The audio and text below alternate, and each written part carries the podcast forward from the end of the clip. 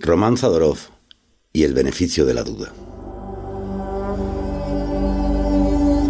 Román Zadorov, inmigrante de Ucrania en Israel, se ganaba la vida con trabajos ocasionales de mantenimiento. Tenía dificultades con el hebreo y un permiso de residencia temporal. De su relación sentimental con una mujer judía había nacido un niño apenas un mes antes. A la una y media de la tarde del 6 de diciembre de 2006, comía en la cantina del Colegio Nofei de la localidad de Kasrin, en los altos del Golán, territorio sirio ocupado desde 1967. A nadie extrañó su presencia. Llevaba varios días reacondicionando el refugio antibombardeos del centro. A esa misma hora, la estudiante Tairrada, de 13 años, fue vista por última vez con vida mientras subía las escaleras del colegio que conducen a los aseos para niñas. Ella no volvió a casa a la hora habitual, al término de las clases. Sus padres dieron la voz de alarma. Los vecinos de la desolada Kasrin, que con 8.500 habitantes es la mayor colonia judía de la meseta del Golán, se movilizaron de inmediato en su búsqueda. El cadáver fue localizado a las 18.50 en uno de los retretes del colegio.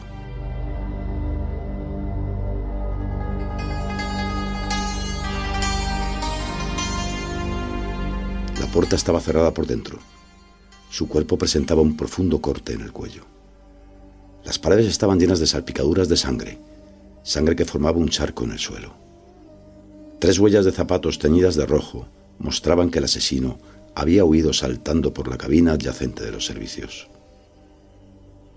La policía investigó a Zadorov por primera vez cuatro días después del crimen y a las 48 horas le detuvieron como principal sospechoso. Le interrogaron en ruso la lengua de un millón de israelíes de familias emigradas desde la antigua Unión Soviética. Su abogado, Yaron Halevi, sostiene que le tendieron una trampa. Un detenido con el que compartía celda resultó ser un policía infiltrado que le indujo a reconocer su culpabilidad. Le aseguró que la policía científica había hallado restos de su ADN en el cuerpo de la chica, pese a que no había resultados válidos, y que si reconocía ser el asesino, podría librarse de una condena a perpetuidad no tardó en confesar. La sociedad israelí se encontraba conmocionada por el asesinato de una alumna adolescente en los lavabos de un colegio, en pleno horario escolar y en una zona de máxima seguridad como el Golán. Tras haber obtenido la declaración formal del sospechoso, los mandos policiales decidieron que no merecía la pena tener en consideración los resultados de los análisis de ADN, que no se ajustaban al perfil genético del detenido. Se trataba de restos de pelo localizados en el cadáver de la niña, que habían sido enviados a Estados Unidos, pues en aquella época no había laboratorios cualificados en el Estado hebreo. La policía presentó cargos formales contra Zadorov a comienzos de 2007, a pesar de que muchos detalles reflejados en su confesión no cuadraban con lo encontrado en la escena del crimen. Los agentes guiaron aparentemente sus pasos hacia los aseos de niñas durante la reconstrucción de los hechos, pero desoyeron que Zadorov en su declaración, afirmó haber cerrado la puerta por fuera, como ignoraron que las botas de trabajo del operario de mantenimiento no se correspondían con las huellas halladas en el retrete ensangrentado. Cuando Zadorov se retractó de su autoinculpación, ya era demasiado tarde. El tribunal de Nazaret que le condenó en 2010 a pasar el resto de su vida en prisión se atuvo a la confesión original ante la policía, que, según rezaba la sentencia, incluía detalles del crimen que solo podía conocer al asesino. El Supremo devolvió el caso en 2012 al Tribunal de Distrito para que se tuvieran en cuenta las huellas de calzado halladas en el servicio, entre otras pruebas. Pero los jueces de Nazaret mantuvieron su criterio y reiteraron en 2014 la sentencia cadena perpetua.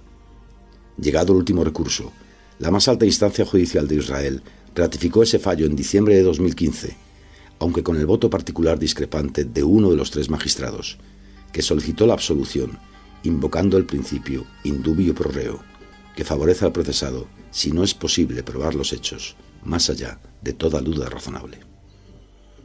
El abogado de Zaborov empezó entonces una dura batalla para conseguirle un nuevo juicio. A lo largo de los 72 años de historia del Estado de Israel, apenas se han reabierto cinco casos con sentencia firme por asesinato.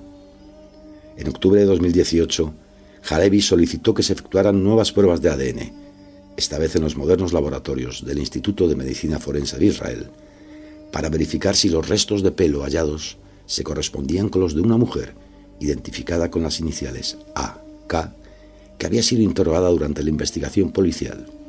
Su petición, hoy, diez meses después, aún no ha obtenido respuesta.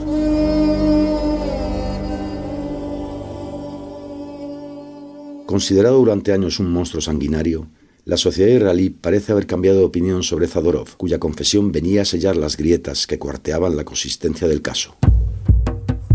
Más aún, tras la emisión en televisión de la serie La sombra de la verdad, en 2016.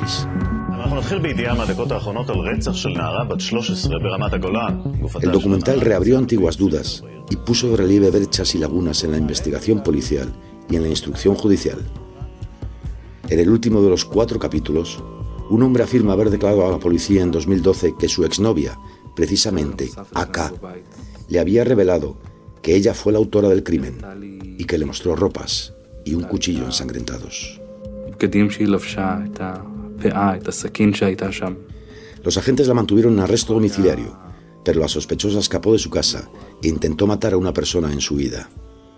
Fue enviada a un psiquiátrico sin que volviera a prestar declaración, en razón de su inestabilidad mental por la muerte de la niña. La conocida como AK se encuentra ahora fuera de Israel y la policía cree que el testimonio del que fuera su novio solo obedece al despecho tras una ruptura sentimental. La condena de Zadorov ha acrecentado a la desconfianza de los ciudadanos en el sistema legal de Israel, argumentaba Ari Pines, co-guionista del documental. Galardonado por la Academia de la Televisión Israelí en 2017, el reportaje de televisión no excluye siquiera la hipótesis de la conspiración de un grupo de alumnos para quitar la vida a su compañera, una conjetura que se extendió como un reguero de pólvora por las redes sociales.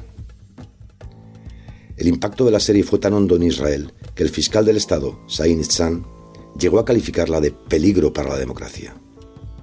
Lo que de verdad pone en peligro la democracia son las trabas a la libertad de expresión, replicaron los guionistas. En un entorno global, ahora es posible seguir a través de Netflix la trama de la sombra de la verdad, que se interroga sobre si el beneficio de la duda ampara o no al convicto Román Zadorov.